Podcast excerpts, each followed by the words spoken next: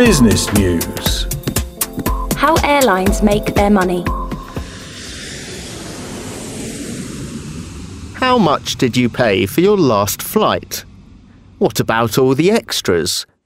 A new report by analysts IdeaWorks shows that airlines made £18 billion last year, charging passengers for add-ons, twice as much as 3 years ago. So what are these extras? Well, they include the prices you pay for in-flight food and drinks, as well as charges for paying for tickets by credit card, reserving a seat, getting an upgrade, and penalties for not having printed your boarding pass. Airlines also get commission from car rental firms and hotels that they recommend to their passengers. Another important source of revenue comes from frequent flyer programs, FFPs.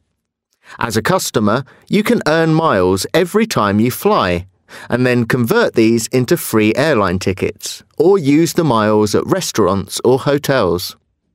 For the airlines, there are several benefits. Firstly, the programme is great for creating customer loyalty.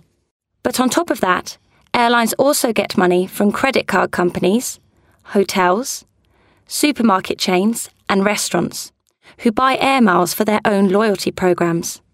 For example, if you accumulate enough points on your supermarket loyalty card, you can exchange these for airline flights. So, which airlines are making the most from all the extras? The winner is Aussie-based Qantas, which earns £37 per passenger.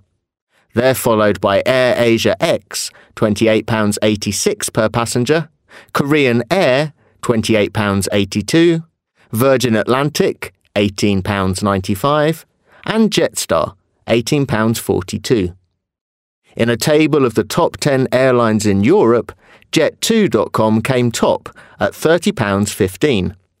Surprisingly, Ryanair was sixth on the list, making just £11 per customer last year, which accounts for 22% of their income. Next time you buy an airline ticket, remember to take account of all the extras you might have to pay. Fast fact: Qantas is Australia's largest airline and the oldest continuously operated airline in the world. It's nicknamed the Flying Kangaroo.